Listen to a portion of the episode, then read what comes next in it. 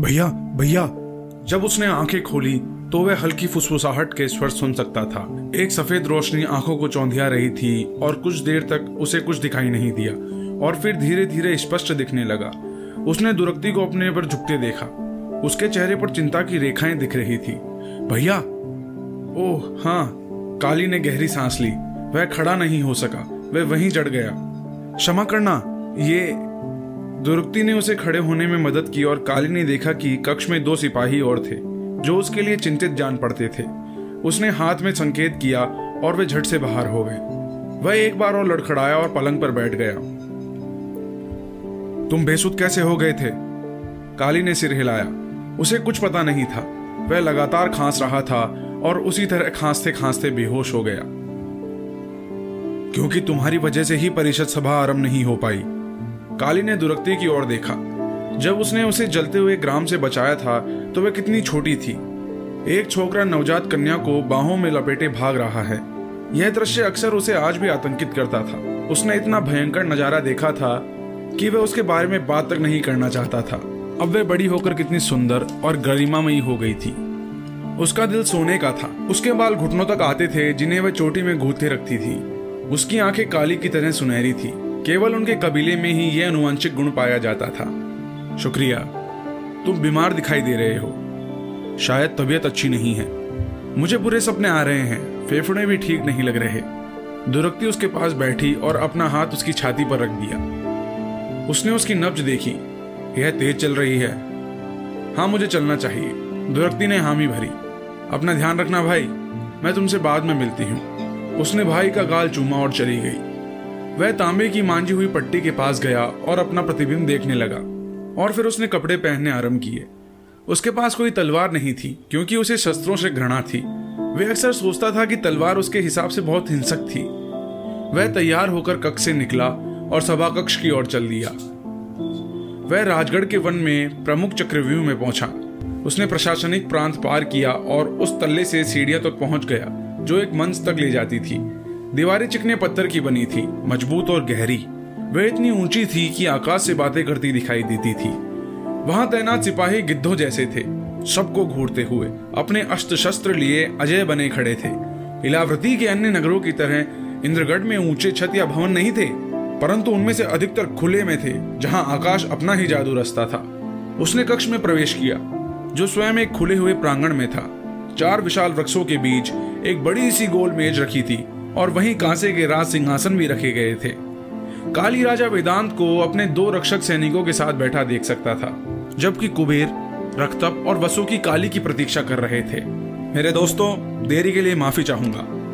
कम से कम आज के इतने अहम दिन तो इतनी देर नहीं होना चाहिए था तुम्हें। वसुकी ने शिकायत की। सेहत कुछ ठीक नहीं चल रही है, और उसकी आँखें सीधा दुरुक्ति पर गई, जो धीरे से उस सिंहासन की ओर बढ़ रही थी, जो महाराज काली का था। वह कोको और विकोको के पास जा खड़ी हुई, जिन्होंने अपने गंदे रक्त में सने हुए कवच पहने हुए थे। काली ने अपने आसन पर बैठकर सबकी ओर देखा। हमें शुक्रिया करना चाहिए। तुम ही तय करो। जो भी हो, सब कुछ तुम्हारी मर्ज़ी से ही तो हो रहा है यहाँ पे। वेदांत बड़बड़ाया। कोई अनादर करने पर उतारू है। कुबेर ने चुटकी ली। बेशक मैं ही हूँ। मेरे लोग मुझसे नफरत करते हैं यार। वे मुझे कायर समझ रहे हैं, और जल्दी ही वे तुम्हें स्वप्नदर्शी भी कहेंगे। वसुकी को शामिल करने से प्रशासन में बेहतर मंत्री शामिल होंगे, जो पूर्वी और पश्चिमी हमलों से बचाव करेंगे। रक्तब के साथ होने से सेना मज़बूत होगी और कुबेर के साथ व्यापार बढ़ोतरी होगी। यह दस गुना हो जाएगा। अभी भले ही यह सब शाप लग रहा हो, परंतु यह सब इस राज्य की भलाई के लिए ही हो रहा है। कुबेर ने हामी भरी, जी महाराज, आपको मेरा पूरा सहयोग रहेगा। वेदांत ने गुस्से में आकर दांत पीसे। काली ने विकोको की ओर देखा तो वह राजाज्ञा ले आया और उसे मेज पर रख दिया। हमारे कानूनी सलाहकारों ने मिलकर इंद्रगढ़ का संधि पत्र तैयार किया है। अब इस पर हस्ताक्षर करके इसे साक्षर रूप देने का समय आ गया है।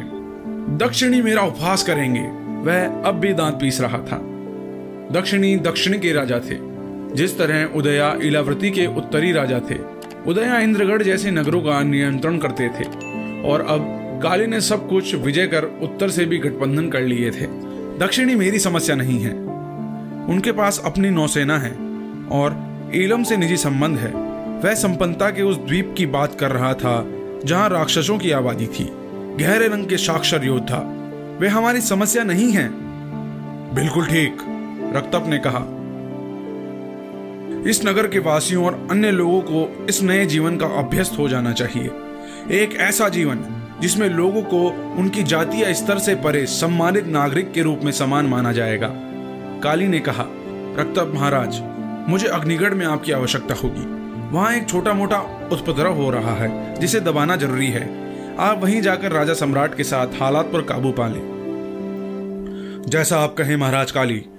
रक्तप ने अपने तीखे दांत की नुमाई करते हुए मुस्कान दी। क्या हमें आगे बढ़ना चाहिए? वेदांत के सिवा सबने सहमति दी। जो अब बेमन से कुछ बुदबुदा रहा था, काली मेज के पास गया, अपनी मोरपंग स्याही में डुबोकर अपना नाम लिख दिया। कुबेर और फिर रक्तब ने भी यही किया, और फिर वासुकी और अंत में हटी वेदांत की बारी आई। अंत में जब एक बार यह हो गया तो काली ने वह दस्तावेज़ कोको को दे दिए, ताकि उसे सुरक्षित स्थान पर रख दिया जाए। अब से हमारी योजना यही होगी कि हम नए दुर्गों का निर्माण करेंगे, जिसके लिए हमें राजा वेदांत के श्रमिकों की आवश्यकता होगी। कुबेर सड़क के बाजारों को संभालेंगे। यह सुनकर कुबेर ने विनम्रता से गर्दन झुका दी। काली ने आगे कहा, रंगमंच विविध गतिविधियाँ और शास्त्रागार का काम वेदांत के आदमी देखेंगे। तक्षक से कहो, राज्य की निजी सेना का भार संभाले। मेरे सेनापतियों का क्या होगा? मानव राजा ने हैरानी से पूछा, राजा वेदांत, सच कहें तो हमें नहीं लगता कि वे किसी योग्य हैं? वेदांत ने आँखें नचाई, गाँवों का क्या करना है? क्या हम कर समाप्त कर रहे हैं? राजकोष लगभग खाली है। और कुबेर की ओर से कोष को भरने के लिए वचन में विलंब हो रहा है, क्योंकि यातायात में कुछ परेशानी आ रही है। हमें अस्थायी रूप से कुछ समय तक व्यवस्था लागू करनी ही पड़ेगी। किसान इंद्रगढ़ की आधारशिला है। अतिरिक्त करों से उन पर अतिरिक्त भार आएगा। वेदांत ने विरोध किया। काली ने उसे कठोर दृष्टि से देखते हुए कहा, महाराज, मुझे परवाह नहीं है। मुझे राज्य चलाने के लिए धन चाहिए। खास तौर पर तब जब हमें अपने लिए सशस्त्र दुर्गों का निर्माण करना है। कुबेर ने कहा वे ठीक कह रहे हैं, पर कौन किस्मत वाला इसे संभालने जा रहा है? तुम तो नहीं। वासुकी ने दांत निपोरे। कुबेर के माथे पर सलवट आ गई। काली जानता था कि दोनों कबीलों के बीच थोड़ा बैर था। उसने सही वक्त का इंतज़ार किया और एक रणनीति परक घोषणा की, जिससे बात संभल गई। मेरी बहन दुरक्ति इन मामलों को संभालने में निपुण है। वह ज़रूरत पड़ने पर नियम लागू कर सकती है। तब मैं क्या करूँगा? वेदांत ने झट से कहा। काली ने मेज पर बिखरे कागजों पर नज़र दौड़ाई। फिर उसने एक कागज़ खींचते हुए कहा, तुम तो सबसे अहम काम करोगे। तुम सारे नगर में अपने रथ पर भ्रमण करोगे और अपने लोगों को बताओगे कि हमारे साथ गठबंधन करना तुम्हारे लिए कितना अच्छा रहा और किस तरह इंद्रगढ़ को आने वाले समय में विकास करने का अवसर मिलेगा। तुम्हारा मतलब है कि मुझे झूठ बोलना होगा? यह बात को देखने का एक तरीका है।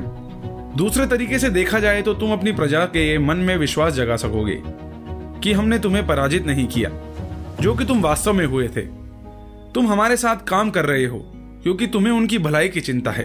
तुम्हें उन्हें दिखाना होगा कि तुम अब भी उनके साथ हो और उनके राजा हो। तुम उनके आने वाले कल को देख सकते हो। तुम ये ध्यान रखोगे कि वे तुमसे घृणा ना करें। जब तुम उनसे यह सब अच्छी बातें कहोगे तो वह सबके हित में होगा। वेदांत गुस्से में आग बबूला हो गया और उसकी आँखें लाल हो गई, पर उसने कुछ नहीं कहा। उसने मुट्ठी भींची और खोल दी, जिसे देखकर काली मुस्कुराया। काली को अपनी छाती में जलन सी होने लगी, जिसे उसने उपेक्षित किया। सभा समाप्त होने तक उसे मुस्कुराने के लिए संघर्ष करना पड़ रहा था। मैं राजगढ़ के अंदर और बाहर प्रजावासियों के लिए एक दावत का आयोजन करने जा रहा हूँ, जहाँ वे प्रत्येक व्यक्ति चांदी के एक सिक्के की कीमत पर भोज का आनंद ले सकेंगे। यह अच्छा रहेगा। वह रुका, क्योंकि छाती का दर्द बढ़ने लगा था। हमारे आने वाले सुनहरे कल के लिए ये बहुत महत्व रखता है। सभी ने समय स्वर में कहा, जय हो। केवल एक व्यक्ति चुप रहा।